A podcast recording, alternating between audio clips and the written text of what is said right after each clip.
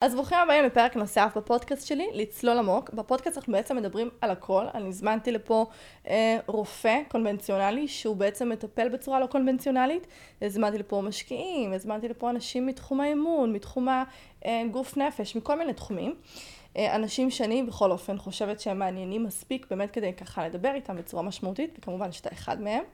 אה, סתם, ככה שאלה כדי שאני אבין, פז פליישר זה השם שאיתו נולדת? כן. אין שם שני, אין שום דבר. אין שום דבר. אוקיי, אז תדע לך שאני ואתה מאוד דומים, יש לנו אותם מספרים. וואלה. ברמת השם. אמ, רק שאצלי יש משהו הפוך. לדוגמה, אצלי בתוך, אני לא, שוב, אני לא רוצה לדבר על נומרולוגיה, ובטח שלא עליי, כאילו אני לא, רוצה תספרי- פשוט שיהיה איזושהי כי זה שיחה. מעניין- זה מעניין אותי, אוקיי. אמ, יש בעצם את תאריך הלידה, מתוך תאריך הלידה אני מוציאה המון המון נתונים, וגם מהשם שאיתו הבן אדם נולד. אז לפי השם שאני נולדתי, אז uh, יש לי את הקוד 426. לפי השם שלך זה 246. שזה אוקיי. אותו, אותם מספרים. רק שאצלי עולם הרגש ועולם השכל הפוכים. כשאני צריכה לפעול מהרגש, אני חושבת. כשאני צריכה לפעול מההיגיון, אני הולכת עם הלב. כאילו זה הפוך. ואני מה? ואתה הולך בצורה, אתה מאוד מאוד אה, מאוזן, נקרא לזה ככה. כשצריך לפעול מהרגש, אתה פועל מהרגש, וכשאתה צריך לפעול מהשכל, אתה פועל מהשכל.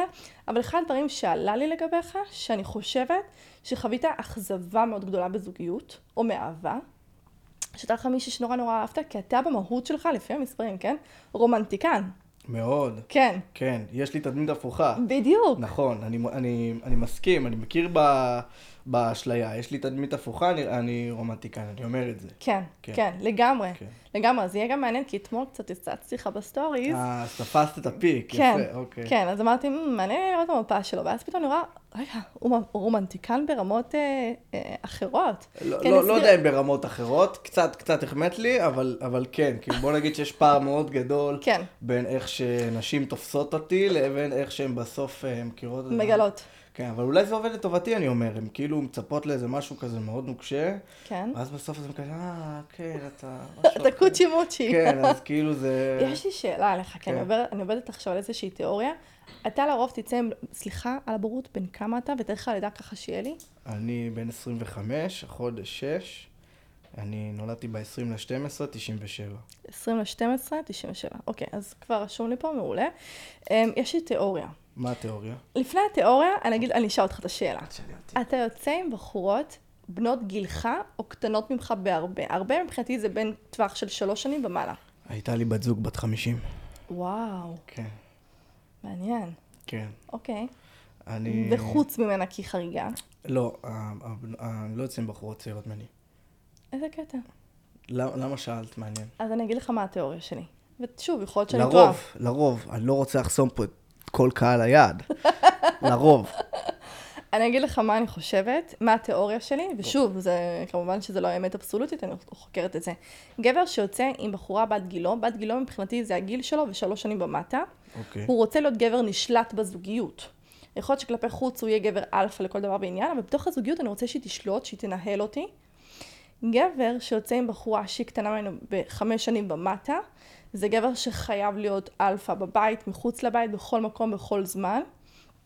גבר שיוצא עם בחורה יותר גדולה ממנו, אני חושבת שבאיזשהו אופי, אה, אופן, אבל מעניין גם אופי שיצא לי, אה, אולי יותר מחפש אה, רגש עמוק, מחפש איזשהו עומק רגשי. כן, אני, אני הרבה פעמים שם לב שאחרי פעם, פעמיים שאני נפגש עם בחורה, שוב, אפילו אם לא שכבתי איתה ואפילו אם שום דבר, אני מאבד כל עניין, כי אני לא רואה שם... אין לי מה עוד להכיר, זהו, כן. הכרתי את הכל ואין שם עוד עומק, ואם אני אחפש, אני לא, לא יהיה לי הרבה מה למצוא. אתה יודע מה אני חושבת? נו, שאתה מאוד חכם, ואנשים מאוד חכמים מאבדים עניין מהר. אה, אני חושב את אותו הדבר, כן? כן. כאילו צריך שיהיה שם איזה עומק אינסופי. אני, אני רואה את עצמי כבחורה לא טיפשה, די אינטליגנטית. ואני מאוד שמחה שבעלי הוא בחור חכם בצורה קיצונית בכל דבר שאני רק צריכה. אז זה גם מה שבעיניי שומר על משיכה, על קרבה, על אינטימיות. אמ, אז אני חושבת שזה אולי עניין של אנשים חכמים, שהם צריכים מישהו יותר גדול מהם ברמת ה mindset אולי אפילו, ברמת הניסיון חיים. אני אגיד משהו וזה יישמע קצת, אה, קצת טיפה יהיר, והוא- אוקיי? אבל אולי זה יעשה לך טוב לפודקאסט, זה, זה כזה... אוקיי, כי זה יהיה hype. shortcut כזה, שהוא יהיה חזק. אני לא מאמין ש, שאני יכול להכיר בחורה יותר חכמה ממני, ואני לא אומר את זה בקטע יהיר. אני פשוט חושב שאני יכול להכיר בחורה שמבחינה רגשית יש לה אה, יכולת רגשית יותר מפותחת ממני, ועולם רגשי אולי שהוא יותר עשיר, ודברים כאלה, לגמרי. אבל לא ברמת הלוגיקה, אתה אומר. אה, לוגיקה, לא יצא לי מעולם להכיר בחורה עם לוגיקה יותר חזקה משלי, ו... ויכול להיות שאני אכיר מישהי כזאתי, אבל אז סביר להניח שהיא תהיה איזשהו, איזושהי מהנדסת טילים כזאת לא מעניינת, ו... כן. וכאילו, קשה להאמין שאני אכיר מישהי גם פלפלית וגם מאוד לוגית וגם כזאת, אה, לא, לא מצאתי עד היום ואני בספק אם יש כזאת. כן, אני חושבת שהעניין אצלך, שאתה מנתח סטטיסטית מהר מאוד אנשים. אתה כאילו מכיר בן אדם, אולי אחרי איזה עשר דקות, רבע שעה, אוקיי, אתה שייך לאוכלוסייה הזאת, אתה קרה לך ככה וככה, אתה תפעל ככה וככה, יכול להיות שאולי בגלל זה זה קורה לך גם עם נשים? אני, אני נמצא עם בחורה, אני תוך עשר דקות יכול להגיד לה מה היא עברה בחיים. איזה מטורף. לא בגלל שאני איזשהו, לא, לא איזה מיסטיקן או משהו כזה, אני מרגיש אותה. אני אבל זה הכי להיות. מיסטיקן, אתה יודע. לא, כי זה לא, יש כאלה שבאמת יש להם עניין של אה, אנרגיות ותדרים. והם- אתה יודע מה זה צ'קרות? כן. צ'קרת העין השלישית היא נמצאת פה, לא, אבל, אבל זה בדיוק מה שאני אומר. אוקיי. שאני לא יכול לקחת קרדיט שאני איזשהו מיסטיקן שיודע עם העין השלישית וזה, כי זה לא המצב שלי, אבל הפוך. אני לא חושבת שאתה צודק בזה. אוקיי, אז אני יכול להגיד מה אני חושב. כן. אני חושב שיש לי יכולת הסקת מסקנות מאוד מאוד מאוד חזקה. מהמם. אני חושב שראיתי הרבה מאוד סוגים של אנשים בחיים, ולכן כשאני רואה מישהו, אני מאוד מאוד מהר מגיע לאיזה מסקנה לגביו. כן. מי אתה, מה אתה, מה מנהל אותך, מה, למה אתה מדבר כמו שאתה מדבר, מה מניע את זה, אז כאילו, זה לא מאיזשהו מקום מיסטי, זה ממקום מאוד מאוד לוגי. כן. אז נגיד בנומרולוגיה, התדר הלוגי הוא זהה לתדר הכי רוחני שיש. מעניין עכשיו, כן, אוקיי. בגלל זה, אני, בגלל זה אני אומרת לך שהעין השלישית היא נמצאת פה, והמספר שלה זה מספר 7. ומספר 7 זה מספר מאוד מאוד מאוד לוגי. רמת, זה, זה אולי כאילו יישמע סופר אה, מרוחק ממך, אני לא יודעת, אני חושבת שאתה מאוד רוחני ועמוק, אז אני מרשה לעצמי להגיד לך. אה, אנשים, יש כמה סוגים של תקשורים, אוקיי? יש תקשור שאני מרגיש את זה באנרגיה בגוף שלי, יש שאני ממש רואה את זה ויזואלית כמו שמקרינים לי עכשיו סרט, ויש שאני פשוט יודע את זה כי זה הגיוני. אוקיי. אוקיי? אז אצלך היכולת שלך זה כי אני יודע, כי זה נורא נורא הגיוני. הגיוני אולי לך, לרוב האנשים זה לא הגיוני. זה גם, אגב, יכולת התקשור שלי, שאני יכולה לראות בן אדם ולהגיד, "אמ, היא עכשיו עברה משהו, למה את אומרת את זה? לא יודעת, זה נראה לי הגיוני. כאילו, ניתחתי את זה בראש. אבל זה מתנה. זה לא, זה לא קורה לכל אחד. זה חד משמעית מתנה. כן. בוודאי שזה מתנה. כן. אז לא חייב להיות תדר של מחבק עצים, ולהחזיק ידיים, ולדמיין אור, לא בהכרח. יש אנשים שאני אני מחברת את נושא התקשור לחוכמה מאוד מאוד גדולה, אוקיי? כי הבורא, היקום, הוא אין סוף של חוכמה. אז ברגע שאני אני, אני חכם, זה אומר שאני כבר אוטומטית מחובר אליו. מבין? למה מתכוונת? אה, קצת קשה לך אולי עם ה... לא, לא קשה לי, כי אני, דווקא לוקח מאוד ברצינות מה שאת אומרת. אני כן. גם בנקודה כזאת בחיים, שאני עושה עם עצמי הרבה הרבה אה, חישוב מסלול מחדש כן. בהנחות שלי ובאיך אני תופס את הדברים. לצורך העניין, רק בחודש, חודשיים האחרונים, הגעתי עם עצמי לאיזושהי מסקנה כזאתי, שאני כן יכול להיות בזוגיות אה, מונוגמית, ולפני כן הייתי משוכנע במאה אחוז שאני לא יכול, שאין לי סיכוי כזה, והייתי מבואס מהעובדה הזאתי. כי רוב הבחורות הבריאות נפשית, המאוזנות רגשית, הן לא בקטע הזה. נכון. אז, אה, אז אמרתי, fuck, איזה באסה. Hmm. ובחודשיים האחרונים אני כאילו, יש לי איזשהו שינוי קטן ב- בהסתכלות בנוגע לזה. מה קרה לזה? אה, זה עמוק, זה, קרו לי כמה דברים שהצליחו לשנות את התפיסה שלי קצת. נסכם את זה ככה. כן, כן. אתה יודע שאצלך, נגיד, לפי המפה שלך, ככל שיותר תראה את הצד הרגשי שלך, את הצד המשפחתי, הזוגי, השפע שלך אפילו עוד יותר ייפתח. מבין? יכול להבין את זה לגמרי. כן, כן, כי רואים את זה אצלך באופן בולט וברור. אוקיי. מעניין. אוקיי. שממש רואים, נגיד סתם דוגמא, אם ניקח, אה, אני לא יודעת אם אתה מכיר אותה, נוי אה, השדה? יזמית מטורפת, נוי השדה. נוי שהיא השדה? פתחה איזה 14 סניפים של אה, חנות פירות וירקות, עסק שנפל והרימה אותו והגיע למצב שאבא שלה עובד, כאילו משהו מדהים. לא היא הייתה במגזין פורבס 30 מתחת לגיל 30. וואלה. anyway, תסלחי לי, נויה, אני לא מכיר, אבל אחרי... אבל את מותק. אה, לא, אחרי הפודקאסט אני אסתכל. אחרי הפודקאסט, תקשיב, אתה קונה רק את הדברים שלה. יאללה. אז הבחורה הזאת, יש לה גם קוד די דומה לשלך, זאת אומרת, יש שם אה, את המספר 6. 6 מדבר על משפחה, אז הדבר הראשון שאתה רואה באתר שלה, זה תמונה משפחתית. זה בעצם התדר שהיא צריכה להחזיק כדי למגנט עוד יותר לקוחות מדויקים ונכונים, כי היא צמחה בצורה מדהימה ואני בתקופה אגיד לך קצרה. שזה מאוד נכון מבחינה מיתוגית, אם אתה מוכר אה, פירות וירקות גם נכון, מסכימה. בתור איזשהו היי סוסייטי, בתור איזשהו היי טיקט, אתה, אתה מוכר את זה למשפחה. ב, בדיוק למשפחות, ו- וזה בדיוק מה שאתה מוכר. אז אני אגיד לך שזה רק לוגי, אבל את אה, כמובן... מעניין. אה, את כמובן תקחי את זה למקום הרוחני. אוקיי, אני רוצה לדבר איתך על עוד משהו. אני מאמינה מאוד גדולה, אני לא יודעת מתי זה קרה לי, שהתחלתי להאמין בזה, שיש אנשים ששולטים בעולם הזה, וזה כמובן לא המדינה שלנו, ולא אה, האזרחים הפשוטים שלנו, אלא אה, האילומינטי והבונים החופשיים. ואני יודעת שלדבר על הנושא הזה, אם אנחנו ניכנס יותר מדי לעומק, אנשים יוכלו להיכנס לסרטים, ולהיות בדאון, ולהיות בדיכאון, וכזה, אז מה זה העולם הזה? אה, אבל אם בכל מקרה תרצה לדבר איתי על הדבר הזה, אני יותר מאשמח. אני, אני מסכים לדבר איתך על זה. אה, אני לא אכנס איתך לעומק של זה, כן, מכמה סיבות. אחד, זה מסוכן. אוקיי. שתיים, אני די משוכנע שמי שבשלב הזה עוד לא... עוד לא מסוגל עוד, להכיל עוד את לא זה. הבין את זה, אני, אני באיזשהו מקום חושב שהוא לא צריך להבין את זה. אני גם סליחה, מסכימה איתך. מצליחה להבין אני מה אני גם אומר? מסכימה איתך. אה, שאם אם, אם עד עכשיו זה, אתה לא, לא מצאת את זה בדרך כלשהי, בטעות נקרא לזה ככה, אל תחפש את זה בכוח. באיזשהו אופן. אני, אני חושב שמי שלא לא ער עד עכשיו, נקרא לזה ככה, הוא לא התעורר כאילו- כבר? אולי הוא יתעורר, לא יודע מה, באיזשהו סיטואציית קיצון. הרי מתי אנשים, אה, מתי הדעה של בני אדם פתוחה למשא ומתן ברמה הגבוהה ביותר? מתי שהם מגיעים לחוויה רגשית מאוד מאוד קיצונית, לצורך העניין, שנפטר להם מישהו במשפחה. נכון. אה, שמה, שמה אנשים חווים את השינוי הגדול ביותר בחיים שלהם, תמיד. נכון. כשהם כמעט מתים, כשמשהו, שהם חושפים איזה מחלה, שם בעצם אה, הם מגיעים פתוחים למשא ומתן על הדעות שלהם, ו- ולא לפני כן. ויש איזשהו אחוז מאוד מאוד מאוד קטן ומוכשר של אנשים, שיש להם איזשהו כושר, אה, כושר מחשבתי שהם תמיד פתוחים למשא ומתן על הדעות כן. שלהם, ותמיד, תמיד, תמיד האופן שבו הם חושבים, אז תמיד הם שואלים את עצמם האם אני צודק והאם אני טועה, ואף פעם אין איזשהו משהו... אמת אבסולוטית. יפה.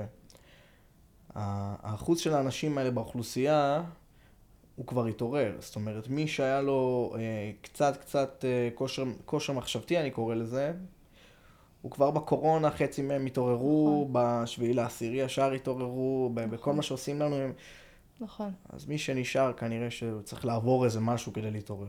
אתה עברת. משהו כדי, כדי להתעורר? אה, תודה לבורא, לא, אני התעוררתי בקורונה. ממש בש... מה גרם לך לחשוב שמשהו שם לא תקין? אני פשוט עברתי על הסטטיסטיקה, אני בן אדם בלוגי, כן. לא, לא מיסטי, לא, קלאסי. לא, לא כלום. הסתכלתי, אמרתי, אוקיי, טוענים שיש פה מגפת קץ האנושות, איזה מגניב. בוא נראה כמה, כמה מתים יש בעולם בחודש הזה, כמה חודש שעבר, כמה בשנים הקודמות. אה, איזה קטע, מתו החודש חצי ממה שמתו בשנים הקודמות. אז, אה, אז יש ההפך ממגפה. אז אני הבנתי ש... יש פה ש- שיווק מלוכלך. שיווק, כן, כן. עכשיו, אנשים בדרך כלל, מה הם עושים? וזה נכון לכל התחומים. אם אתה יודע למכור איזושהי כותרת מפוצצת וסקסית, נכון. אז, אז זהו, שם נגמר השאלת שאלות. הם לא באים ובוחנים, בואנה, המוצר הזה שאתם משווקים לי הוא אמיתי? הוא נכון, הוא טוב. אה, אני מהסוג שבודק. אז, וואו. אז, אז בדקתי וגיליתי ש, שלא היה מגפה מעולם. איזה מטורף זה. יכול להיות שלא היה מגפות בכלל. אה, אני לא יודע, לא יודע. לא יודע אוקיי. בנוגע להיסטוריה. אוקיי. אני צנוע, אני אומר על מה שבדקתי. כן, מעניין. אה, אני לא זוכרת מתי נחשפתי לזה לראשונה, אה, אבל אני מאוד מהר קיבלתי את זה, כאילו לא היה לי שום התנגדות. זה היה נראה לי מאוד מובן מאליו, זה היה נראה לי הגיוני מאוד, וואי, אגב. אני, היה לי התנגדות מטורפת. כן? אני, אני לפני שהתעוררתי הייתי איש אחר לגמרי. שמה?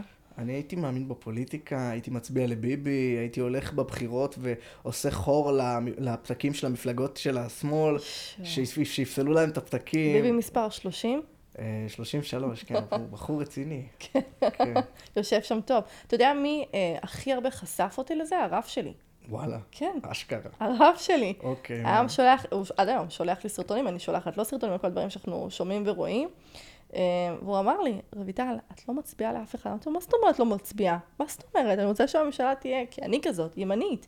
אמר לי, זה לא משנה מה תעשי, זה לא משנה, זה הכל כבר, אה, זה הכל בובות על חוטים. כן. אמ, כן, אז אני, אז אני מההתחלה היה לי די ברור, אבל כל פעם שהיה לי כזה איזשהו ספק קטן או משהו שלא הבנתי, הוא ישר חיבר אותי לתוך הדבר הזה. אמ, ובכלל, רואים את ה... בכלל לא אמר, כל מי שאת רואה בטלוויזיה, כל מי שאת רואה בתקשורת, כל מי שממש מתפרסם, זה לא סתם. אתה מסכים עם זה? לגמרי, מיליארד אחוז, כן. כן. כן. ובכלל נגיד, אה, אה, נגיד אפילו נחשוב על נטפליקס, כן? מה, ש, מה שמחבר ביניהם זה כמובן יש להם צורות מסוימות וצבע. צבע בולט. הצבע האדום זה, זה משהו שהוא גם הולך איתם אה, המון. בסדר, אני, אני מבינה אותך, כאילו, אנחנו לא רוצים לדבר על זה יותר מדי, אנחנו לא נדבר על זה יותר מדי, אבל כן, כן חשוב לי שאנשים יתחילו לשאול שאלות. אה, את יודעת את למה... עצמם, את הייעוד את שלהם, יודעת למה את החיים אנשים לא שלהם. שואלים שאלה? כן, כי הם מפחדים מהתשובה. גם נכון. את יודעת למה מישהו שהפרטנר שלו בוגד בו לא מגלה את זה? בדרך כלל כי הוא לא רוצה לגלות את זה. אני חושבת שכולם יודעים. פשוט הם לא רוצים לגלות את זה עד הסוף. אני, אז, אז אני ממש מאמין בזה. אני כן. חושב שהם לא רוצים לגלות, ו, וזה משול מאוד לבגידה מפרטנר, כאילו, נכון. הממשלה שלך, המדינה שלך, כל מה שאתה מכיר, כל מה שאתה מחונך, אתה מגלה פתאום שזה, שזה שקר, ו, וזה כואב באותה מידה. לי זה כאב, כאילו, אני הרגשתי נבגד ברמה הכי גבוהה שיש. שגיליתי את האמת המשוגעת הזאת על המדינה, שהיום היא נראית לי כמו אה, הדבר הכי ברור בעולם, באותו רגע אני כאילו הזדעזעתי עד עמקי נשמתי, איך יכול להיות דבר כזה? כן. וואו. אוקיי. אמ, אני, אני לגמרי יכולה להבין מה שאתה אומר. אמ, אני, אני האמת יכולה לספר לך שאני בגיל 14, עוד מה שאמרת מקודם, שבן אדם שחווה משבר עמוק, אז לי לא היה משבר בתוך המשפחה, כמו ששכן שלי אה, פשוט התאבד בגיל 14. וזה שכן- כשאת היית בת 14. כשאני הייתי בת 14, כן, אוקיי. סליחה. הוא היה מבוגר, הוא נראה לי היה בן, מבוגר, בן 60. אה, ובוקר אחד הוא אה, פשוט, כל הבניין גילה שהוא התאבד, והוא קפץ מהחלון אל תוך הגינה של הבניין. כאילו, המזל שלי שלא ראיתי שום דבר. ואני זוכרת שבמשך יומיים אני בכיתי בטירוף, ולא הצלחתי להבין למה. והיה לי בתוך הבית ספר מדריכות כאלה, חינוכיות, שהיו מוציאות כל פעם מישהי אחרת להפסקה, לשיחה. אז הם ראו שאני בוכה, אז אחת מהן הוציאה אותי, אמרה לי, מה קורה לך? אמרתי, אני לא מצליחה להבין משהו. אנחנו מגיעים לחיים, הם לומדים 12 שנות לימוד, שנתיים שלוש הולכים לצבא, הולכים לעבודה, עושים תואר, בגיל 14, כן? עובדים איזה 40 שנה, או יוצאים לבית אבות, מתים. אז למה כל, ה... למה כל הסיפור הזה? אז למה, למה לא למות עכשיו וזהו? כאילו באמת, לא הצלחתי להבין את המשמעות של כל המרוץ העכברים הזה. אמ, והיא אמרה לי, השאלה שאת שואלת עכשיו, זאת שאלה שלא שואלים בגיל שלך. וזו שאלה שכל בן אדם אמור לשאול את עצמו, כי אנחנו, אנחנו חייבים למצוא איזשהו עומק ואיזושהי משמעות לחיים, הרבה מעבר למה שאנחנו עושים ברמת הפשט. הרבה מעבר למה שאנחנו עושים ביום-יום. אני לא מאמינה שאנחנו אמורים לחיות את הרוטינה הזאת, וכשאני חיה אותה יותר מדי זמן, אני, אני כבר, אני לא יודעת איך להכיל את עצמי, אני יכולה לבכות, לצחוק, להתעצבן בכמה רגעים. אתה חווית משהו כזה שאתה אמרת, מה זה החיים האלה? מה אני עושה פה? למה? אפילו אתה יודע, כשאני נוהגת, נגיד באיילון, נגיד, יש איזה ארבע נתיבים, שלוש פקוקים לגמרי, אחד ריק, ואני כזה עוברת אליו, ואני כזה, למה אתם ממשיכים לעמוד? קרה לך פעם? כן, כאילו, כן, כן. אתם, אתם פשוט רואים נקודה שחורה ואתם הולכים אליה, רגע, רגע, תצאו מהקופסה. ונשבעת לך, זה קרה לי כל כך הרבה פעמים שאמרתי לעצמי, מה, רק אני רואה את זה? אני לא מצליחה להבין. אז מה זה, נגיד, באמת אני אשאל אותך, אתה יודע להגיד לי מה זה משמעות החיים? מה, איך התפיסה שלך בכל מקרה, בנושא הזה של תפיסת המציאות הזאת של החיים, או מה אנחנו אמורים לעשות פה, או למה בכלל אנחנו נמצאים כאן? קודם כל, את שואלת את השאלות הכי גדולות ש...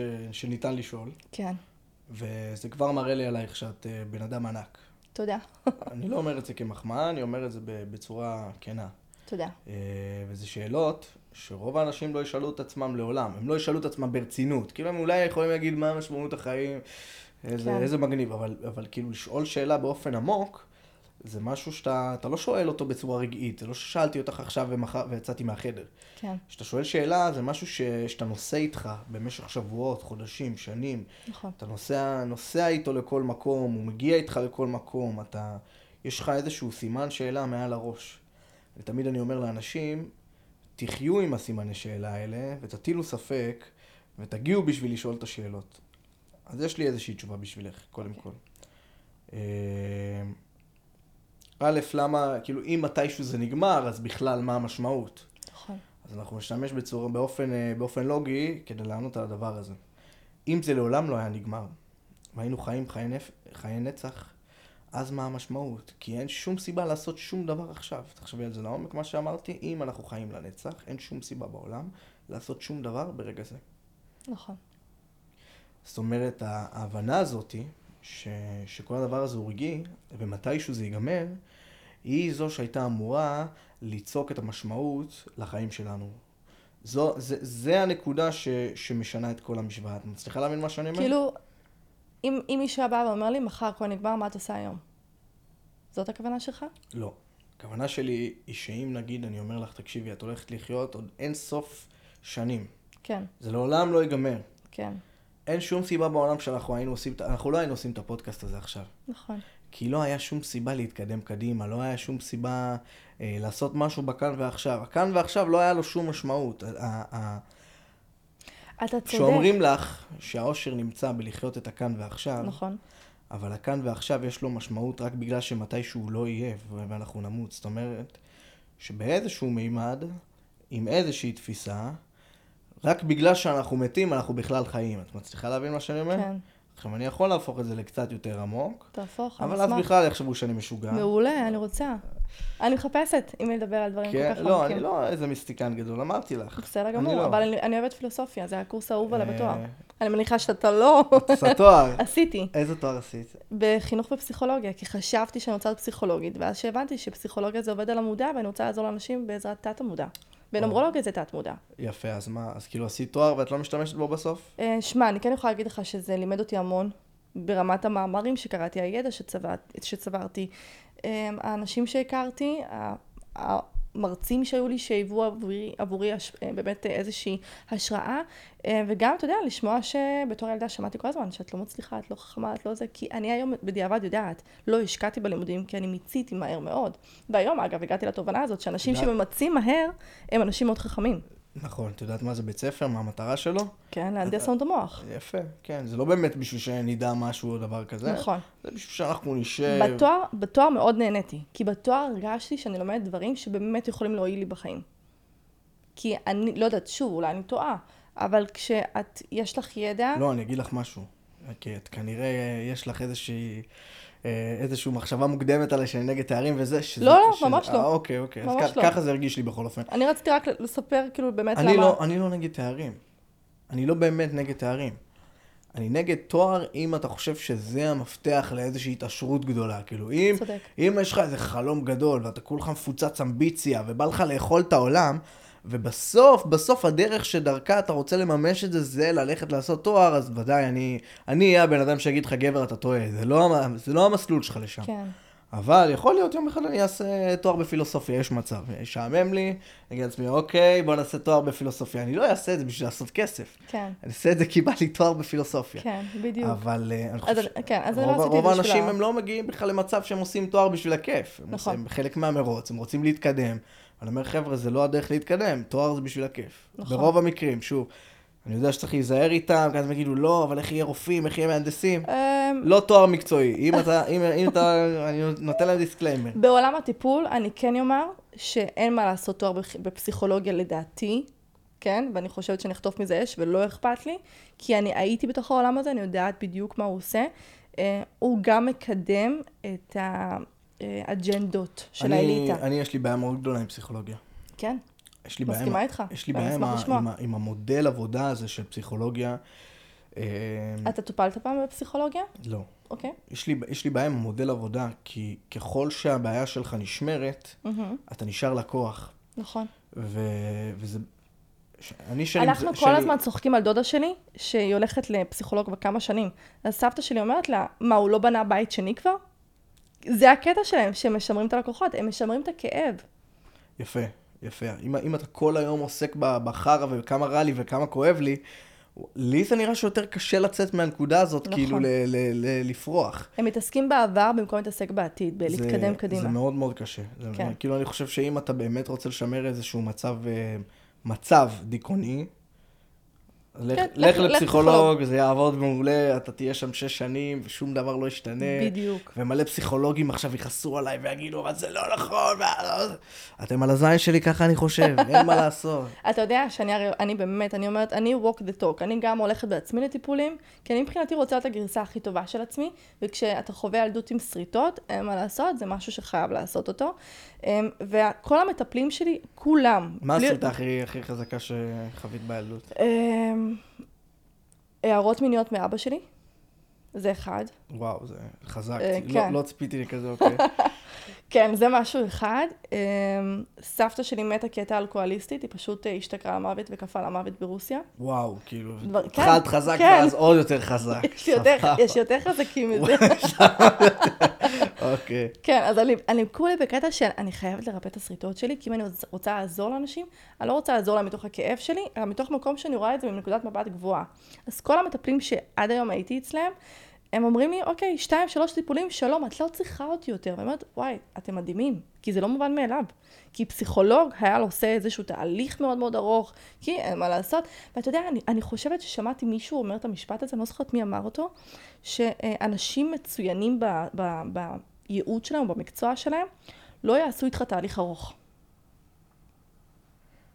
אני ממש מוצא בזה היגיון, שתדעי. יש בזה היגיון, נכון? בטח, אני גם בגלל זה אמרתי לך, אני כל כך נגד להיות- המודל של הפסיכולוגים, לגמרי, בדיוק בגלל הדבר לגמרי, הזה. לגמרי. יכול להיות שזאת גם הייתה האג'נדה שלי, כי אני מלמדת נומרולוגיה, וכל מי שמלמד נומרולוגיה מחלק את זה לכמה קורסים. קורס ראשון, קורס שני, קורס שלישי. ואצלי תמיד זה היה מהיום הראשון, קורס אחד, הכל אני מביאה לכם. את יודעת, אם אני רואה מישהו, לא משנה באיזה נישה, בסדר? אם אני רואה מישהו שמוכר איזה 15 קורסים, מתחילים, זה, זה, מתקדמים, מתקדמים פרו-מקס, מתקדמים 14, זה... אני, לא משנה כמה אני הייתי חושב עד אותה נקודה שהוא מקצוען, זהו, נגמר. נגמר, כן, די, אחי, כן, אתה, אין. די, די. אתה יודע גם מה עוד מוריד לי מה- מהאנשים שהם כאילו חושבים שהם איזה שהם מקצוענים? שהם לוקחים על מוצר שלהם שש ספרות. זה מבחינתי להיות תודעת חוסר הכי גדולה שיש. פה אני לא מסכים איתך. למה? מעניין. למה? כי אם היית אומרת לי, פז, תשמע, אני לא עושה את זה בכלל, כן? כן. אני לא אעשה את זה גם אם כן. תציעי את זה. אבל אם היית אומר לי, פז, תשמע, אני רוצה ש... שתעשה לי ייעוץ עסקי, אני בחיים שלי לא הייתי לוקח לך פחות מ-200 אלף שקל. אוקיי, מקבלת. תקפצי מהחלון, לא יקרה. מקבלת, אבל אתה לא משווק את זה.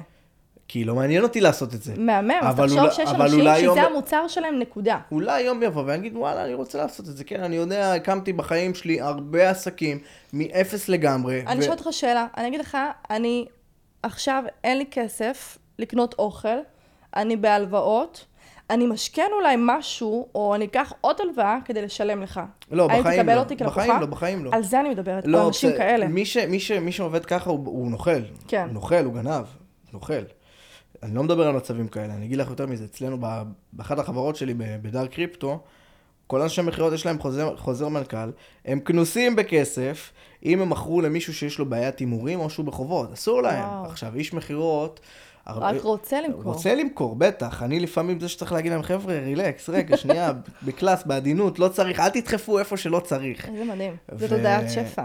אה, אני, לא, אני לא יודע אם זה תודעת שפע, אני חושב שזו יותר החלטה עסקית, כאילו ש, שוואלה, בסוף אם אתה מכניס בן אדם שהוא לא הבן אדם לזה, והוא הולך להיכנס, וזה איזה בחור עם בעיית הימורים, לא משנה כמה אני תותח, אני לא יכול לתת לעצמי קרדיט שאני אשנה לו את כל הבעיות בראש.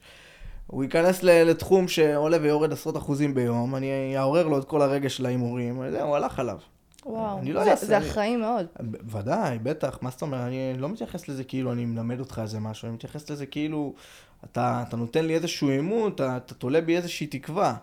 אז אם אני יודע שאתה בחור, שאתה באמת בחובות, ואתה, יש לך איזה בעיית הימורים, ואתה אתה לא מאוזן בכלל בחיים שלך, האיש מכירות אסור לו למכור לך, והוא כאילו, לפעמים הוא מתבאס מזה, הוא יודע, וואלה, זה העמלה שלי, כאילו... כן, אל תהרוס לי, אבל אה, אתה אל תהרוס לי. כן, כן, כן. אתה יודע, אני מנסה להבין, כי אני חושבת שאני ואתה די דומים בדבר הזה, שמגיל צעיר תשוקה מטורפת להספיק ולעשות כמה שיותר דברים. וואו, מאוד. למה זה קורה? אני, אני לא יודע להסביר לך. אני- אני בת ראיתי- 28. אני ראיתי איזשהו מחקר אוקיי. של, של ה-CIA, אה, ואני, ואני גם משוכנע שהוא אמיתי, שתדעי. אוקיי. רוב רוב רוב האנשים שמגיעים לביצועי קצה בחיים שלהם, זה אנשים עם איזושהי טראומת ילדות, שתדעי לך. אוקיי. תבדקי את מה שאני אומר. אני, אני, אני מסכימה עם זה. אני הלכתי לחפש איזושהי... אבל אתה נראה לי ילד שמנת. לא, אני לא ילד שמנת בכלל. אוקיי, לא, אז, לא. אז אני אשמח אחר כך שתספר על עצמך קצת. כן, לא יודע למה כולם חושבים את זה. מעניין. אבל, אה, אבל לא אגיד שההפך, אבל לא, לא ילד שמנת.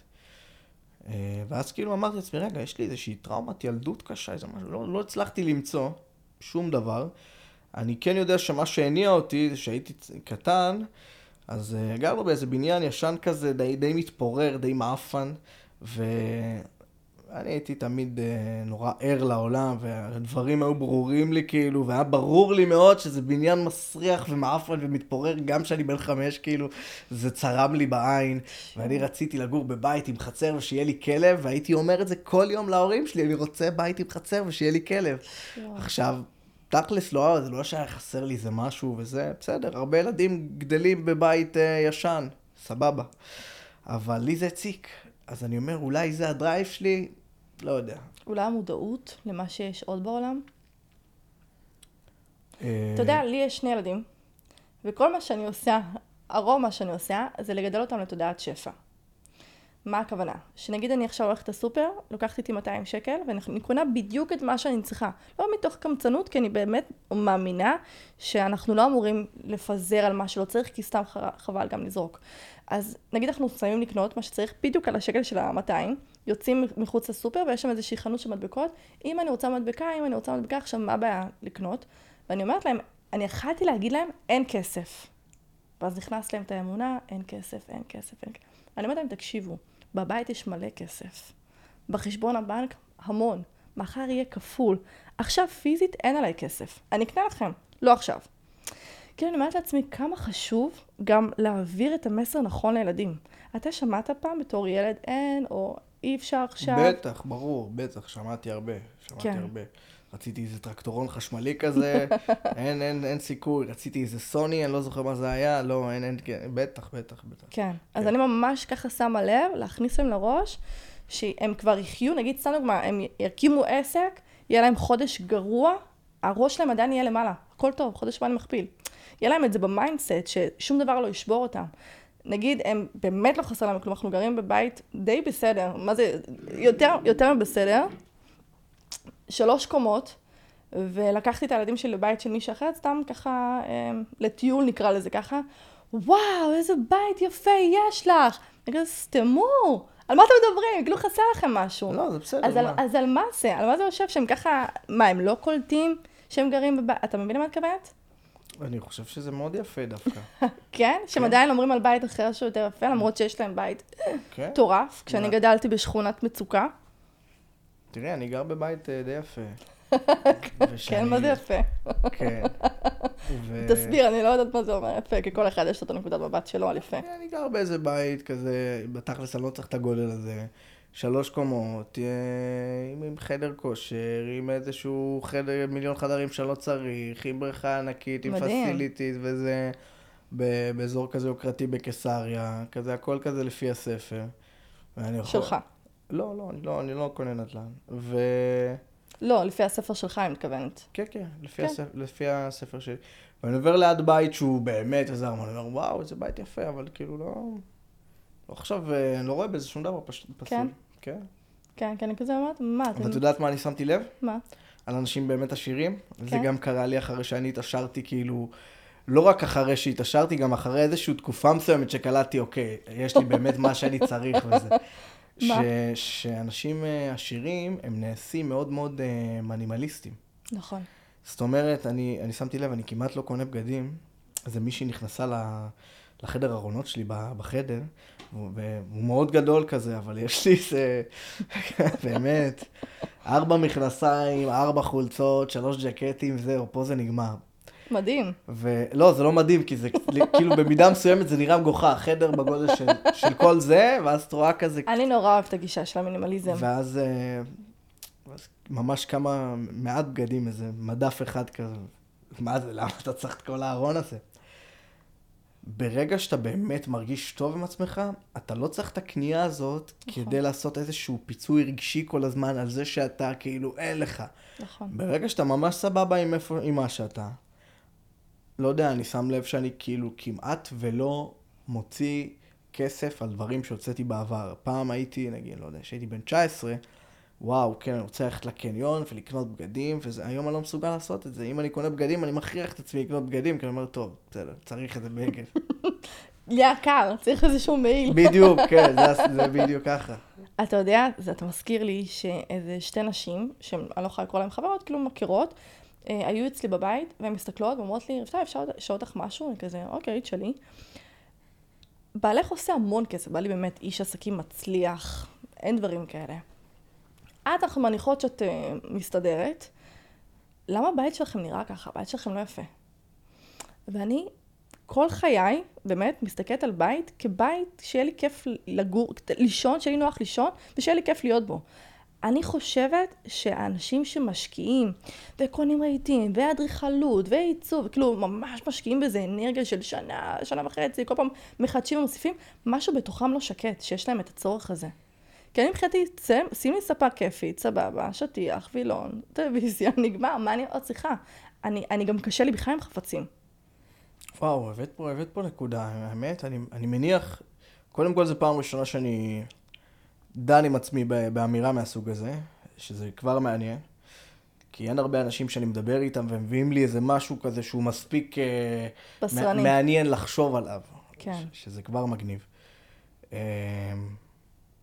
כי אני, אני כשהתחלתי לצאת עם בעלי, אמרתי לו, תקשיב, תקנה לעצמך בגדים, ג'ינסים, חולצות, כאילו משהו. ואני, מי זה מעניין? תני לעבוד, תני לעשות כסף, תני לקנות נדל"ן, תני להשקיע. תני... כן, אוקיי. כזה, עם זה אני מזדהה, עם זה כן. אני מזדהה.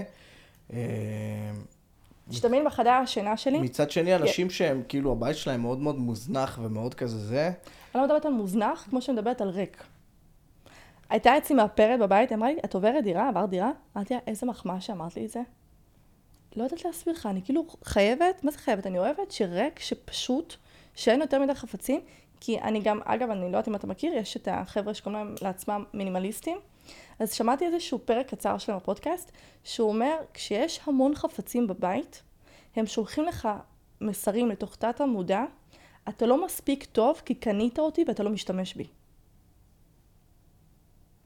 אתה לא מספיק טוב, כי, כי קנית, קנית אותי ואתה לא משתמש ואתה, בי. אז למה אתה לא מספיק טוב אם קנית אותי ואתה לא משתמש בי? כי זה כמו בן אדם שאומר, מחר אני אקום בשבע בבוקר, והוא לא קם.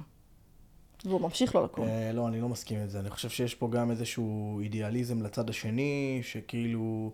אה, אני יכול להבין למה מישהו שהוא מינימליסט אה, יגיד את זה. כן. לא מסכים עם זה.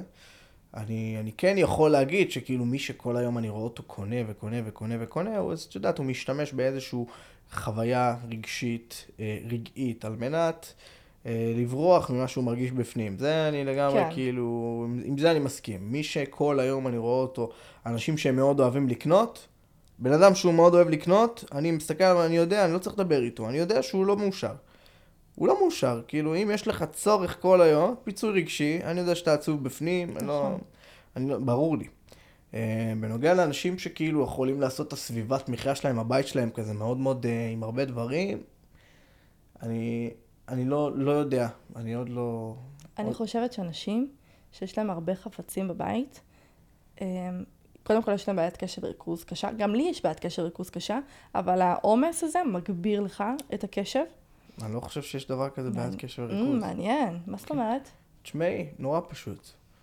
בן אדם היום עושה דברים שהם סופר סופר מגרים אותו, סופר מגרים אותו, אנשים גוללים בטיק טוק, רואים סרטונים שאם הסרטון הזה לא היה מאוד מעניין, לא היית רואה אותו בכלל.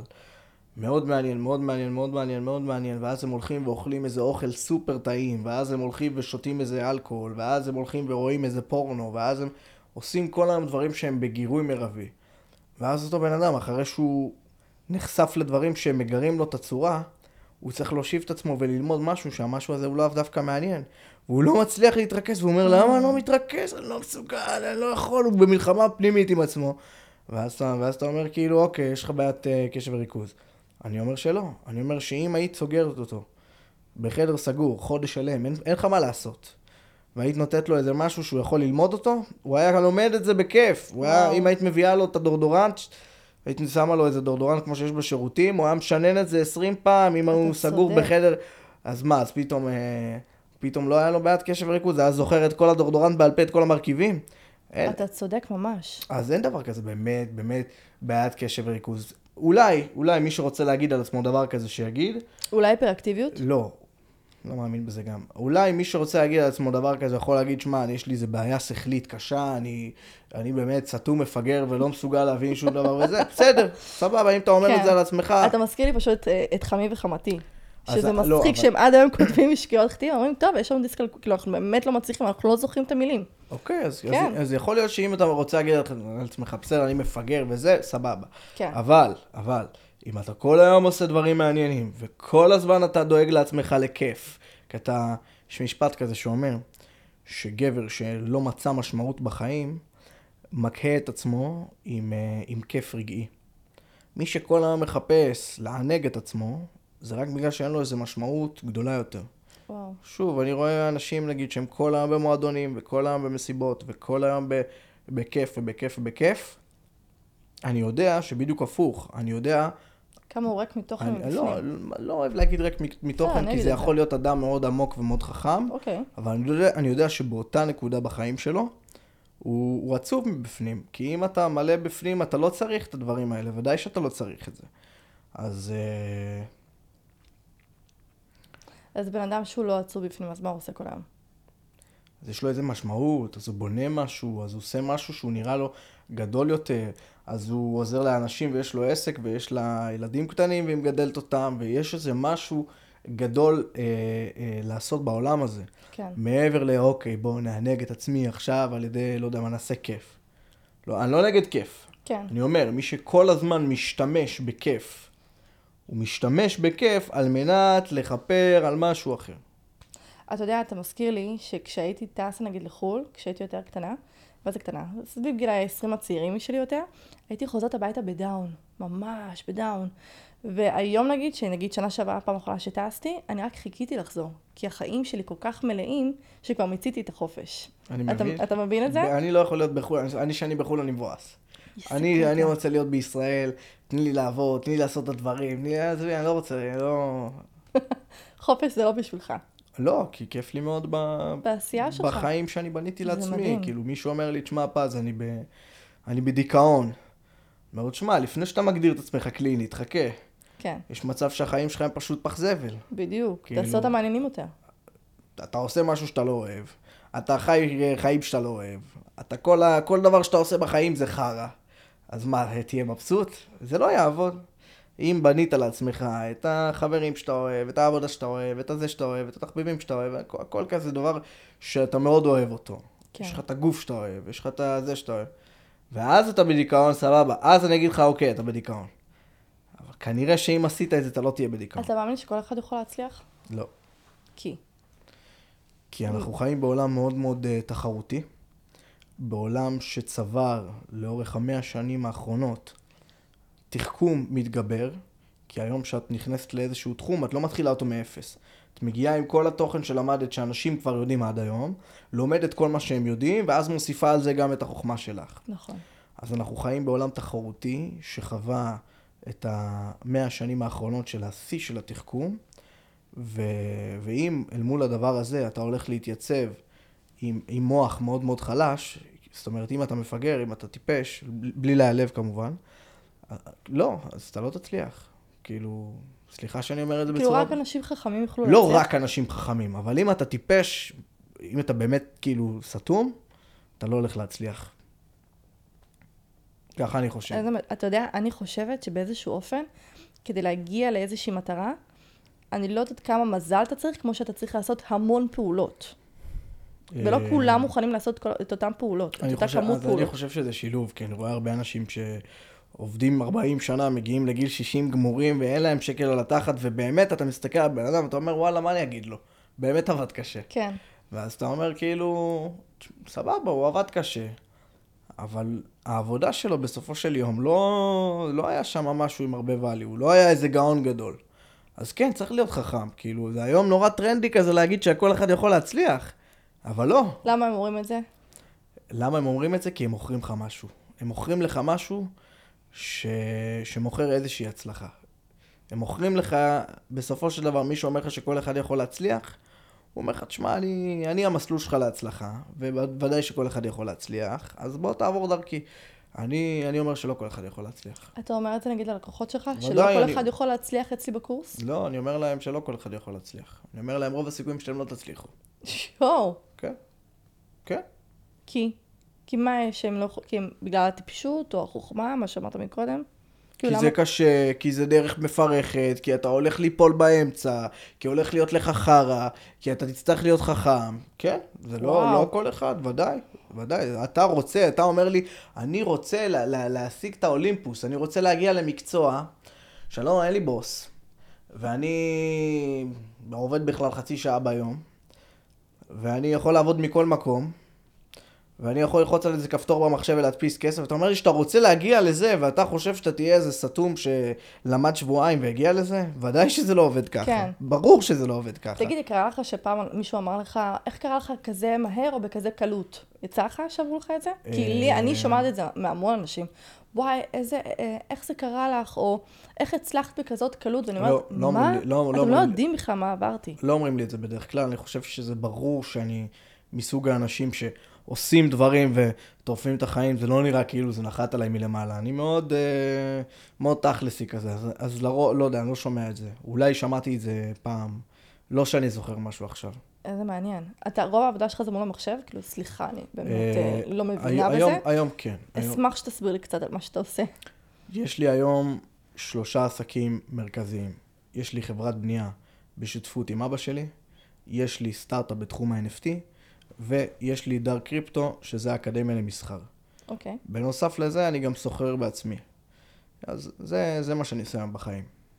קורס קורס זה, זה דארק קריפטו, מהמם, מדהים. כן. ותוך מתי, מתי התחלת לעבוד? מתי? כי אני באמת באמת לא אני יודעת. ומעניין התחלתי אותי. בגיל 17 וחצי, 18. כאילו במהלך הצבא? התגייסת? לא, לא עשיתי צבא. לא עשיתי? צבא. וואו, סיפור מעניין, אני אספר לך. אשמח לשמוע. אוקיי, אז כמו שסיפרתי לך מקודם, הייתי מאוד מאוד מאוד ימני, סופר ימני. הייתי מאוד ימני וגם לא, לא ידעתי איך העולם באמת עובד, הייתי תמים וצעיר, חשבתי באמת שיש פוליטיקה ויש ימין ויש שמאל ויש מלחמות ויש ממשלה וכאילו כל השטויות האלה. אה, עכשיו, באותה תקופה אני סופר ימני, ובדיוק אה, לקראת הגיוס שלי היה את מקרה אלאור עזריה. ו... ופתאום זו פעם ראשונה שהתחלתי להסתכל למציאות ב... בעיניים, עדיין לא ידעתי איפה העיניים נמצאות, אבל התחלתי לחפש. ו... והבנתי ש... שלצה"ל, למרות שלא הייתי ער, הבנתי שאין באמת אינטרס להכריע משהו. הבנתי שאנחנו ממשיכים לשחק בקקה, ואנחנו מענישים את החיילים של עצמנו, ואנחנו מייצרים הרתעה כלפי עצמנו, ו... ולא ידעתי למה זה. אמרתי, אוקיי, אולי זה בג"ץ, אולי זה השמאל, אולי זה הזה, מסרסים את החיילים. לא הבנתי שכל המערכת בנויה בצורה כזאת בכוונת מכוון. אה, ואז אמרתי, לא, אני נפלתי מטיס, ואמרתי לעצמי, אוקיי, הברירות שלי כרגע זה ללכת להיות איזשהו ג'ובניק מזכירה, או להיות חירניק. אה, שתי האופציות האלה לא היו מתקבלות על הדעת אה, עבורי, כי אמרתי לעצמי, אם אני חירניק, אז אני בשר תותחים. אף אחד לא באמת רוצה לנצח אותם. הם משמרים את המלחמה הזאת והיא תימשך לנצח. בדיוק. וזה בדיוק מה שקורה כרגע גם, כאילו, המלחמה הזאת. לעולם לא נגמרת, זה תמיד ממשיך, כי למישהו יש אינטרס שזה ימשיך. אה, וג'ובלי, כאילו, אני, אני היה לי אגו גבוה מדי, אני אמרתי לעצמי, כבר היה לי איזשהו כמה עסקים באינטרנט, אמרתי לעצמי, לא בשביל זה אני הולך לעצור את החיים. אני מוכן לעצור את החיים אם אני אהיה טייס, אם ייתנו לי לעלות על עזה, לשטח להם את הצורה, אין בעיה, יש אויב, סבבה. קודקוד אל תירא, יורה. משהו כזה. לא, אמרתי, אם יש אויב, מישהו מאיים על כן, העם שלי, מישהו. תוקף אותי, מישהו שולח עליי מחבלים, מישהו הורס לנו את החיים, יאללה, בוא נזיין אותו, מה, מה, אנחנו משחקים בקקה? נכון. זה ההסתכלות שלי, כי אני לא הבנתי שזה בכוונה משמרים אותנו במלחמה הזאת, ואף פעם אין צד שמוכרע. בכוונה. וואו, איזה מטורף. כן. מטורף. אני גם לא עשיתי צבא, מסיבות אחרות. למה? התחתנתי בסוף י"ב. וואו, איזה מוקדם. התארסתי באמצע י"ב. כאילו, זה בעלך היום. כן, בעלי היום, כן. וואו. זה... הכרנו כשהייתי בסוף י"א, הציע לי באמצע י"ב, כאילו הייתי עם טבעת אירוסין לבית ספר, כזה. וואו. הוא רצה, עכשיו התחתנו, אמרתי לו, רגע, רגע, תן לי לסיים לפחות בגרויות, אני רוצה רגע שנייה. בסוף י"ב התחתנו, אז אנחנו נשואים כמעט עשור. הוא גדול ממך? הוא גדול ממני, כן, אני לא הייתי יכולה להתחתן עם מישהו בן גילי, ובטח שלא עם גבר אה, שהוא לא סופר סופר סופר אלפא. בעלי הוא הכי אלפא שיכול להיות. אה, כן? כן? אה, אז אנחנו ביחד אה, כמעט כבר עשר שנים, זה משוגע וזה מטורף, אנחנו התחלנו מכלום. אנחנו גרנו בקרוון, אני קודם מספרת את זה לאנשים, הם לא מאמינים לי עד היום. גרנו בקרוון, אה, קונטיינר שהדביקו עליו כאלה קרשים, כדי שזה יראה כאילו בית מעץ, וכל חורף, כל הביוב היה צף, והיו כל היום חולדות ועכברים ונחשים, כי זה היה... כאילו, רק אחרי איזה חצי שנה שגרתי במקום הזה, אמרתי לעצמי, רגע, מה הרחוב שלי בכלל? איפה תיבת דואר? וואו. תקשיב, כזה, אני אבל גם... אבל יש בזה משהו כל כך רומנטי, שזה, ממש, שזה היה שווה את זה. ממש, כן, ממש. כן. כי אתה יודע, כשהתחלתי לצאת איתו, אה, הוא אמר לי, תקשיבי, אין לי כסף, אני בחובות של 800 אה, אלף שקל, יש לי צו עיכוב יציאה מהארץ, הרישיון שלי בשלילה, בפעם השישית, הרכב שלי מעוקל, יהיה בסדר, אני, אני אצא מזה. ואמרתי, אוקיי. זה לא, זה לא הפחיד אותך? לא, ואתה יודע, כשאני מספרת את זה לאנשים, הם אומרים לי... אני לא מאמין לך. לא, כלום. אז אני מאמין כן. שזה הפחיד אותך, את רק האמנת בו יותר ממה שזה הפחיד אותך. יכול להיות מאוד. יכול, כי, אתה יודע, כשדיברתי עם זה עם כמה אנשים, אמרו לי, טוב, היית בת 18, מה היה לך להפסיד? כאילו, לא היית עכשיו בת איזה 40 שאת יוצאת איתו עכשיו. יכול להיות גם מתוך המקום הזה, אבל ראיתי בו את האמביציה המטורפת שהוא הולך לקרוע את כולם. והיום אין מה להגיד, כאילו, הוא נמצא במקום זה, מדהים. זה דרך אגב מה שמושך נשים בעיניי. כן. לא כסף. לא, לא- נכון. לא, לא כסף בפני האומץ, עצמו. האומץ, האמביציה. כן, כן, כאילו, כי אחרת אה, ביל גייטס היה הבחור הכי מחוזר בעולם. אוקיי, ומה איתו? ברור שהוא לא, ראית אותו? לא ראיתי, האמת. ראית מישהי ש... אני רק שמעתי את השם שלו. לא, ראית מישהי שאומרת, אני רוצה לזיין את ביל גייטס? אף אחת. ברור שלא. אבל uh, כי נשים לא נמשכות לכסף ככסף, זה לא נכון. לא נכון באמת. נמשכות לאנרגיה. הן נמשכות לגבר הזה שמסתכלת עליו ואומרת, וואו, איזה... איזה... נשים נמשכות נכון, לכוח. נכון. Uh, ובדרך כלל, גבר שעשה את הכסף שלו בעצמו, נכון. במיוחד, במיוחד אם זה גבר צעיר, בדרך כלל זה מגיע עם איזשהו מבנה אישיות חזק, כי אחרת זה לא קורה. נכון. רוב הפעמים, שוב, יש כאלה שאת יודעת, הם איזה אה, חנון הייטקיסט כזה שהמציא איזה משהו, ואז... והכל בעבודה קשה. כן, אז, אה, אז אני מסכימה עם כל מה שאתה אומר, וזה זה, זה בגדול למה גם אני לא עשיתי צבא, ובדיעבד אני מסתכלת על זה שגם, לא משנה אם גם אם לא הייתי מתחתנת, ככל הנראה הייתי מוציאה פטור, שאני שומרת שבת, שאני, אה, בכל מקרה, לא יודעת אם הוא מציע לי, בכל מקרה הוצאתי פטור מהצבא, כי אמרתי, אין סיכוי שאני שורפת שנתיים, כאילו, לא, אין, גם אם זה, בגלל שכולם עושים את זה, אני לא רוצה לעשות את זה. ואני עד היום באמת, כמו שאמרתי לך מקודם, אני לא מצליחה להבין למה אנשים כי אני, אני באמת מרגישה שאני עכשיו, עוד רגע אחד הכל נגמר ואני חייבת מהר להספיק הכל ולא הגעתי לשום דבר באמת משמעותי. ואומרים לי, תרגי, את אימא, יש לך שני ילדים, אבל מבחינתי בתחושה הפנימית לא הספקתי כלום. ואני אומרת לעצמי, למה אנשים, באמת, למה אנשים מרגישים את זה? כבר שאלתי אותך את זה, אבל באמת אני רגע מנסה להבין מה אולי גם אצלך בער בך כל כך להגיע להישגים, ושלוש עסקים, וקריפטו, וכסף, ובית. כאילו, מאיפה זה קורה? מבפנים. סתם בא לי, התעוררתי בבוקר אחד, אמרתי, פז, קום על עצמך, כאילו, מה היה שם? כי זה, לא, כי זה לא כזה, אין שם אנרגיה אדישה.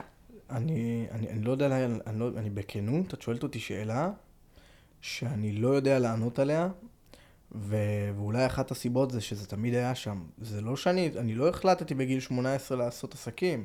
אני מאז שאני זוכר את עצמי, אני חשבתי על הדברים האלה, אני בגיל שבע הייתי ילד בן שבע. יואו, אתה יודע מה קיבלתי עליך? עכשיו שאני נזכרת? נו. שלדעתי היית רואה הרבה את הסרט אל פצ'ינו בתור ילד, נער. אתה יודע איזה? If you want to shoot, shoot. לא חושב שאי פעם ראיתי אותו. מה אתה אומר? אבל אני אראה אותו אחרי הפודקאסט. מעניין. זה מה שקיבלתי, שזה כזה... איזושהי... שהעוצמה שיש אצל השחקן הראשי, זה משהו שמאוד uh, התחבר אליך. מעניין. אני אסתכל עליו okay. אוקיי. עכשיו. יכול להיות שאמרת לי את זה רק כי אני צריך לראות את זה. אוקיי, יכול להיות. Uh, אני כאילו, כשהייתי בן שבע, הלכתי ביום עצמאות, מוכרים את המנצנצים האלה, קניתי את זה איזה שבוע לפני כן, ואז מכרתי את זה ביותר כסף, והרווחתי כסף בגיל שבע, כאילו. Uh, ואז בבית ספר הייתי הולך ומוכר דברים כאלה, הייתי קונה את זה בהכל בשקל ומוכר בהפסקה.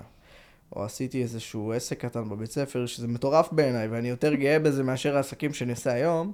שהייתי איזה ילד בן עשר, ועשיתי עסק, שלקחתי אנשים שכותבים את העונש של המורה, אני לא אאחר לשיעור ככה וככה מהפעם, זה היה עונשים בבית ספר שלי, לא יודע אם זה עדיין קיים. מעניין. אה, ואז ילד היה מקבל עונש מהמורה, הייתי אומר לו, טוב, תביא עשר שקל, אני אתן לך את המאה פעמים האלה של אה, אני לא זה, בלה בלה בלה. הייתי כאילו... יזם. ממש. פעם אחת השעו אותי מבית ספר על זה. שמה, שהיית יזם? שכאילו הייתי מוכר עונשים, הילד היה מקבל עונש, מביא לי עשר שקל. והיית רוצה מישהו שיעשה את זה? כן. לא, כבר היה לי זה מוכן. יואו. הייתי מגיע אליו, הנה, זה העונש שלך, אוקיי, תביא עשר שקל. מטורף. יואו, תקשיב, זה מדהים. אז אני חושבת שזה באמת אה, בן אדם שכבר נולד יזם. אני... עם אנרגיה של יזמות. אני ממש בטוח שזה זורם לי בוורידים. כן. זורם לי בוורידים, זה לא... אין לי איזושהי נקודה בחיים שאני יכול להגיד, אה, פתאום זה התעורר אצלי. לא. זה היה שמה, תמיד זה היה שמה. אז אולי ביל גייטס, מי ש... אה, יכול להיות שמישהו בסביבה הקרובה שלו היה יזם, אמר לו, ביל, יש לך פה רעיון מטורף, אני אקדם אותו. כי אני לא יודעת כמה הוא בעצמו כבן אדם, הוא, יש לו את התדר הזה של היוזמה. יכול להיות, מעניין יהיה לבדוק את זה. יכול להיות. מעניין יהיה לבדוק באמת. אוקיי, איך אתה בהקשר של דת? או, זה מעניין. אני לא מאמין בדת. אני גם לא. ואני שומרת שבת, ואני כן אה, שומרת אה, על כל מיני דברים, אבל אני לא מאמינה בדת. אוקיי, אני. מאמינה ברוחניות. אני מאמינה בכל מה שיחבר אותי יותר פנימה אל עצמי. אוקיי, אז אני יודע בוודאות מוחלטת שיש בורא לעולם, נכון. באופן חד משמעי. אני... איך אתה יודע את זה בוודאות מוחלטת? אני, אני עוד מעט אספר לך. אוקיי. אני מאמין בזה כנראה במידה גבוהה יותר, לפחות מרוב האנשים שמגדירים את עצמם דתיים, ככה אני חושב.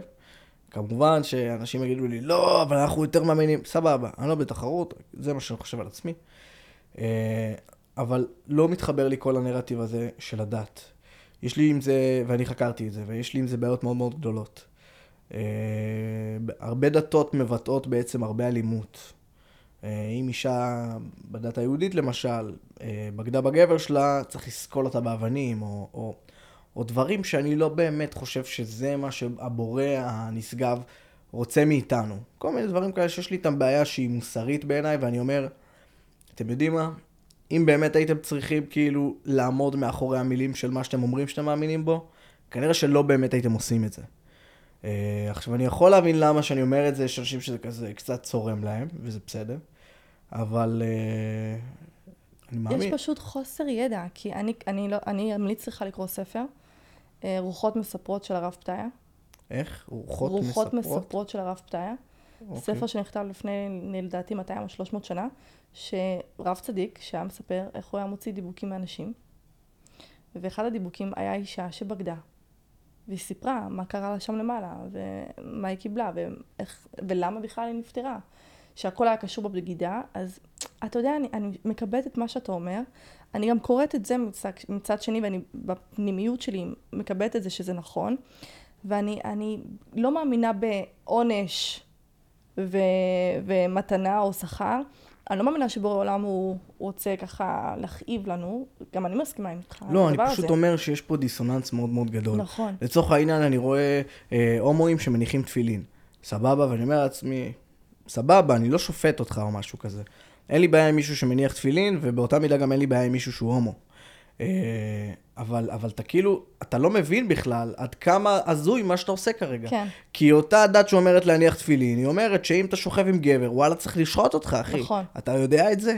אז איך אתה ממשיך להניח? אז זה מה שאתה לא, אומר? אז כאילו, תשמע, אז כנראה שמעולם לא שאלת את עצמך, וואלה, במה אני מאמין?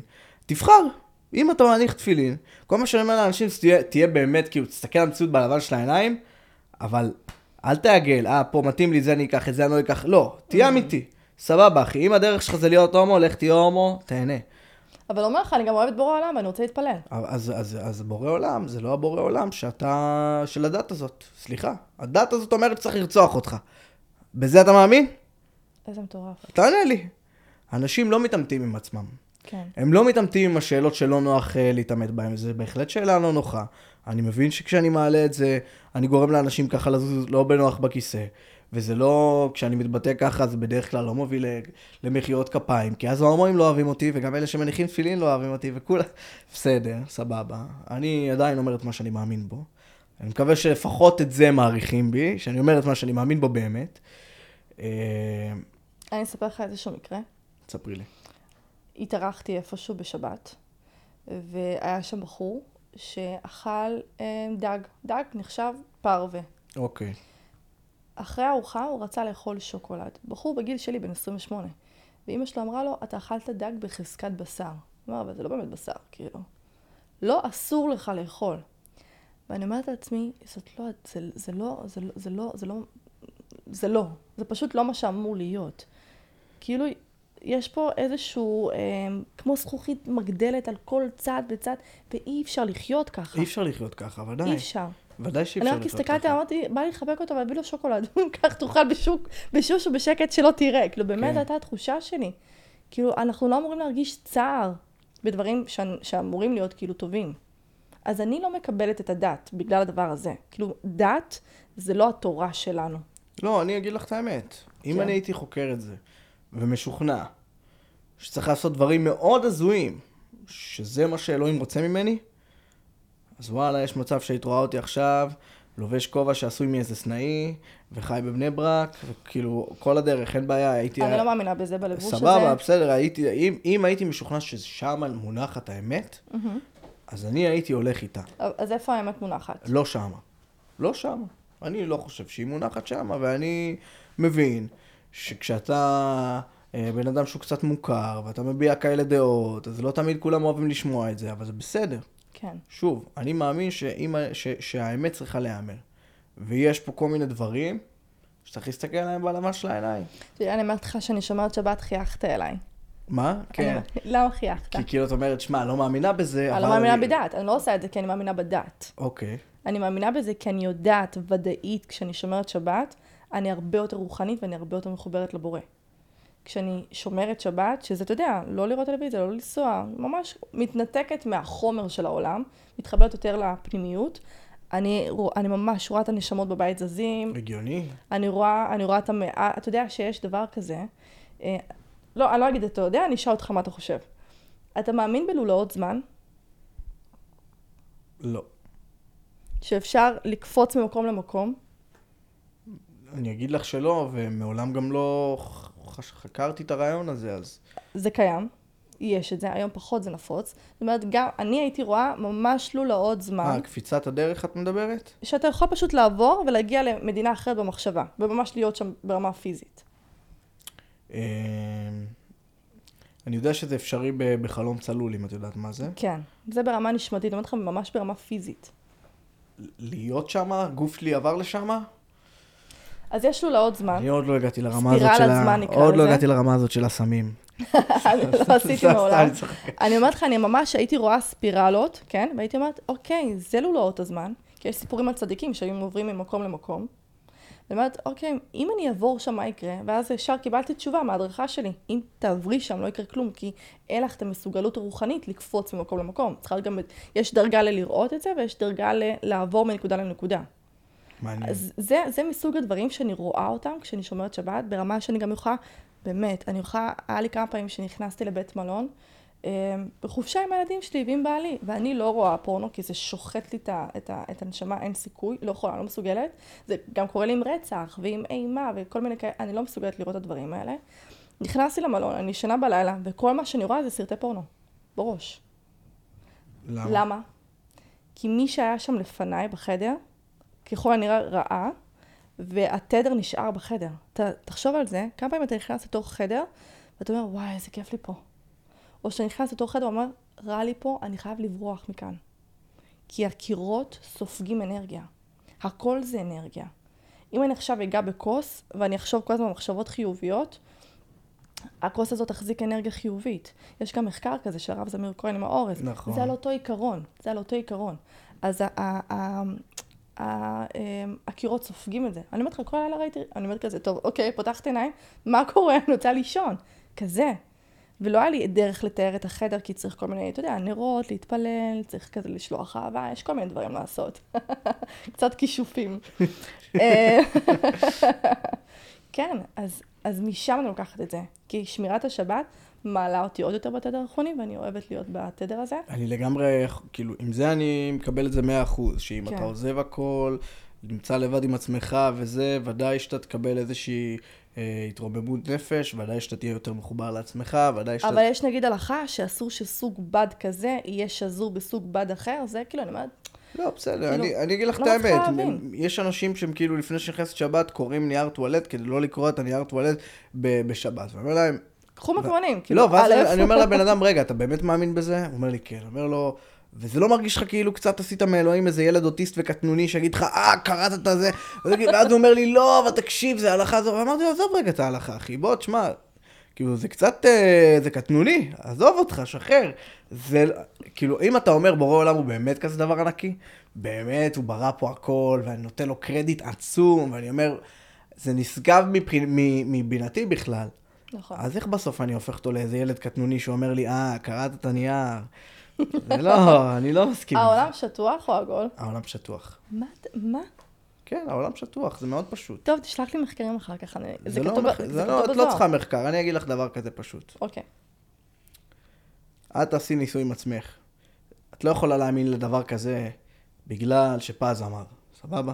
את צריכה לעשות מחקר עם עצמך. חד משמעית. את תלכי ביום של רעות טובה, שאין מספיק, אה, שאין אין אובך ואין לחות באוויר, ואת תעמדי על שפת הים, ואת תקחי איתך מצלמה עם זום מאוד מאוד חזק, ואת תראי שאת יכולה לראות פתאום איזשהו אי שנמצא במרחק 300 קילומטר ממך, סבבה? עכשיו, בגלל שאני טיפה בחור לוגי, בגלל שאני גם טיפה חקרתי את הנושא, אני אגיד לך שנוסחת הכימור של הכדור הדמיוני היא 8 אינץ' בריבוע לכל מייל, מה שאומר שאין שום סיכוי בעולם שאת יכולה לראות ספינה שנמצאת במרחק 300 קילומטר ממך. למה?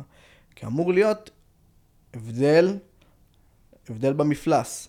ב- בעצם אם- הספינה נמצאת פה, את נמצאת פה, ביניכם אמור להיות הר של מים, שהגובה שלו זה כמה קילומטרים טובים. אה, עכשיו, מה קורה? אני אומר דבר כזה, אם אני מצליח לראות את הספינה, אין בינינו הר של כמה קילומטרים של uh, מים. ואז מה קורה כשאני עשיתי את הניסוי הזה? עשיתי אותו כמה פעמים. אני תמיד רואה את הספינה, ואני תמיד רואה כל מיני אה, אה, חלקים אחרים של הים שמולי, יבשות שאני לא אמור לראות. עכשיו, למה יש אנשים שאומרים שהעולם שטוח? כי בואי, זו אמירה שאם אתה מאמין שהעולם כדור, זו אמירה מטורפת, נכון? אמירה, משוגעת. כן, אתה- מטורף. כן. אז איך כאילו בן אדם שמאמין שהעולם כדור יום אחד קם בבוקר, הירח שאנחנו רואים הוא עגול, לא? או שהוא, גם עכשיו תגידי שהוא שטוח והוא עגול. הוא עגול, הוא לא כדור. השולחן הזה, דיסק, השולחן. השולחן כאילו הזה, יש דיסק בירח, יש דיסק בשמיים. אה, הירח הוא לא עצם פיזי, אבל עזבי, זה חומר למתקדמים מה שאני אומר, אבל סבבה. אוקיי. אה, שזה הקרנה. אה, זה פלזמה, לא משנה, אני לא אקח אותך כזה רחוק, אוקיי. כי אנחנו עוד לא מבינים מה צורת העולם. אבל, מה גורם אנחנו ל- חייבים- מה- מה גורם לאנשים? מה- מה. גורם לאנשים? מה גורם לאנשים? שיש להם איזושהי יכולת לוגית מפותחת. בסדר, אני לא מדבר על בן אדם שהוא, המוח שלו דייסה, והוא בבית משוגעים, והוא אומר לך, תשמע, העולם שטוח. בסדר, אני לא אקח אותו ברצינות. אבל מה גורם לפרופסורים? ומה גורם לאנשי אקדמיה בכירים? ומה גורם לפז פליישר? להגיד אמירה כזאת מוזרה. עכשיו כל מה שאני אומר, זה דבר נורא נורא פשוט. אם לא נמצא כמור על, כימור על פני המים, אין כימור, סבבה, אז אנחנו חיים על משהו שהוא פלט, מה אתה רוצה? מה הקטע? שאנשים אומרים, לא, זה... בדקת את זה? לא. אתה יודע מה נוסחת הכימור? לא. אתה יודע מה אמור להיות ההבדל, הדרופ ביני לבין הספינה שנמצאת 300 קילומטר? לא. זאת אומרת, מי שהולך ובודק את זה, ואני ראיתי את זה הרבה על הרבה אנשים, מי שבאמת הולך ובודק את זה, חד משמעית, לוקח לו שבוע, שבועיים, שלוש, הוא חוזר אליך, אומר, שומע, צדקת. אין מה לעשות. אם אין שינוי במפלס, אנחנו רואים כל הדרך דוך, ולא מסתיר לנו, המים אמורים להסתיר לנו את מה שנמצא מאחורי הגבעה של המים של הכדור, מה את רוצה? כן. וואו. מעניין. באמת מעניין. צריכים לדבר על זה עוד. אין, חומר מתקדם, יהיה להם קשה, זה לא... זה לאנשים שמיושבים בדעתם. כן, אתה יודע, יפה מה שאמרת, מיושבים בדעתם, כי העולם הפנימי של הרבה אנשים הוא כל כך מעורער, הוא, יפה. אל תערער לי עוד יותר את יפה, העולם. אז, אז אנשים שהם חיים איזושהי מציאות כאוטית, איך אני יודע שבן אדם הוא, הוא, הוא חי איזה חיים כאלה ש, שהוא במציאות כאוטית? אני רק אומר לו את זה, הוא לא מסוגל לשאול אותי, רגע, תגיד, למה אתה חושב ככה? אין לו את ההילוך הזה. הוא אומר לי, לא, לא, לא, אתה אתה אומר שטויות. אז אני מבין, אני מבין שאני בא לאיזה בן אדם שהוא כל כולו מעורער, חי את חייו באיזה פרנויה, באנדרלמוסיה כזה, ואז אני אומר לו, שמע, בוא אני אערער אותך אותי, והוא אומר, לא, אני לא יכול. אז מי שמגיע לדברים האלה, בכלל, מי שמאמין בדעות, נשים בצד אם הן נכונות או לא, שהן מאוד מאוד חריגות, בדרך כלל זה מראה לי שזה בן אדם שהוא מאוד מאוד חזק. הוא מאוד בטוח בעצמו. העולם הפנימי שלו היסודות שם הם מספיק מספיק טובים, כן. כי הוא לא צריך את הדעה הרווחת והזה כדי להרגיש סבבה, הוא, הוא, הוא בסדר. הוא יודע מה האמת, לפחות לא, ברמה לא, שהוא יכול לא, לראות. לא, אני אומר שזה לא משנה אם באמת, ה... אם באמת העולם שטוח או לא בסופו של דבר. אני, אני כי משאיר... איך שהאמת לא תהיה, הסנטר שלי פנימה יציב. אני משאיר בצד את העובדה שאני יודע בוודאות שהעולם שטוח, כי בדקתי את הדבר הזה וחקרתי את זה, ו- וזו הבדיקה שלי, אבל אני שם את זה בצד, אני אומר, זה לא משנה, בר... זה לא משנה. אני חושב שרוב האנשים, הם לא מסוגלים אפילו לצאת מנקודת הנחה שזו אופציה סבירה. והסיבה שהם לא מסוגלים, זה כנראה כי הם חיים איזושהי מציאות מאוד מאוד כאוטית, מאוד קשה. אין איזשהו משהו בפנים עם ביטחון, איזשהו משהו אמיתי טבוע בתוכם, ואז אני בא להם עם כזה רעיון, וזה כאילו, עזוב אותי, אני לא מסוגל, לא עוד משהו. כן, אל תיקח את זה, אל תיקח אותי יותר, אה, לא, כן. אל תשבור אותי עוד יותר. כן, זה משהו כזה. למה אמרת מקודם שאתה יודע, וזה, וזה ככה לסיום, למה אמרת שאתה יודע בוודאות מוחלטת שקיים בורא לעולם? או, הנה, זה מתקשר לנו לעולם שטוח. כן. אז מעבר לכמה חברות שהן היו קצת יותר רוחניות שאני חוויתי, ואליהן אני לא נכנס ואני לא אדבר על זה, אה, המסקנה הלוגית, היחידה, המתאפשרת, מזה שהעולם שטוח, זה שמשהו ברא אותנו כאן. למה? כי כל האתאיזם וכל התנועה הזאת שאומרת שיש סיכוי שאנחנו בסך הכל תוצאה של אבולוציה שהתרחשה לאורך אינסוף זמן, שקרתה כתוצאה מקיום אינסופי בחזקת אינסוף זמן, בחזקת חלל אינסופי, אז בעצם אומרים לך, תשמע, היה פה יקום בגודל שאתה לא יכול לתפוס, אינסוף, והיקום הזה היה קיים אינסוף זמן. ובגלל שאנחנו מדברים על משוואות של אינסוף, אז יש איזושהי הסתברות שהדבר הזה קרה במקרה. וגם, זה גם קרה לאורך כל כך הרבה זמן, שיכל להיות איזשהו שינוי שבעצם הביא אותנו לכאן. כי בהתחלה היינו דגים, ואז היינו משהו אחר, ואז היינו תרנגולת, ואז נהיינו קוף, ואז כל השטויות האלה. טוב, אם יש חלל ויש כדור, אופציה הגיונית, סביר. אבל אם אין. אם אין, והעולם שטוח, ואין חלל, אז יש רק אופציה הגיונית אחת מבחינה לוגית. לוגית לחלוטין, אני לא הולך רוחני עכשיו. משהו ברא את זה ושם אותנו פה, והכל פה מדויק על המילימטר. מטורף. מטורף. תודה רבה לך, פז. אתה בחור סופר חכם. היה לי הכי כיף באמת אה, לארח אותך. אני צריכה לחשוב מלא על כל מה שדיברת פה, על כל מה שדיברנו. אני אצטרך לשמוע את ההקלטה של הפרק שוב ושוב. כן. כן. זה היה, זה היה, אה, אתה יודע גם מה אני אוהבת? שאתה מעביר, מעביר את כל מה שאתה מעביר בצורה קלילה. כאילו, די, זה לא כזה רציני, החיים לא כאלה רציניים. כן, זה, זה ה vibe שקיבלתי ממך, לגמרי. ואני חושבת שכל אחד צריך לקחת את זה לעצמו. אז תודה רבה שבאת, זה לא מובן מאליו. היה לי ממש ממש כיף. כן, איזה כיף. אז תודה רבה לך. אה, הפרק עולה בכל הפלטפורמות, תגיבו על הפרק הזה, אני אשמח לשמוע מה חשבתם, ועל איזה עוד נושאים הייתם רוצים שנדבר עליהם עוד. תודה. הם יגידו לך להזמין אותי עוד פעם. בטוח.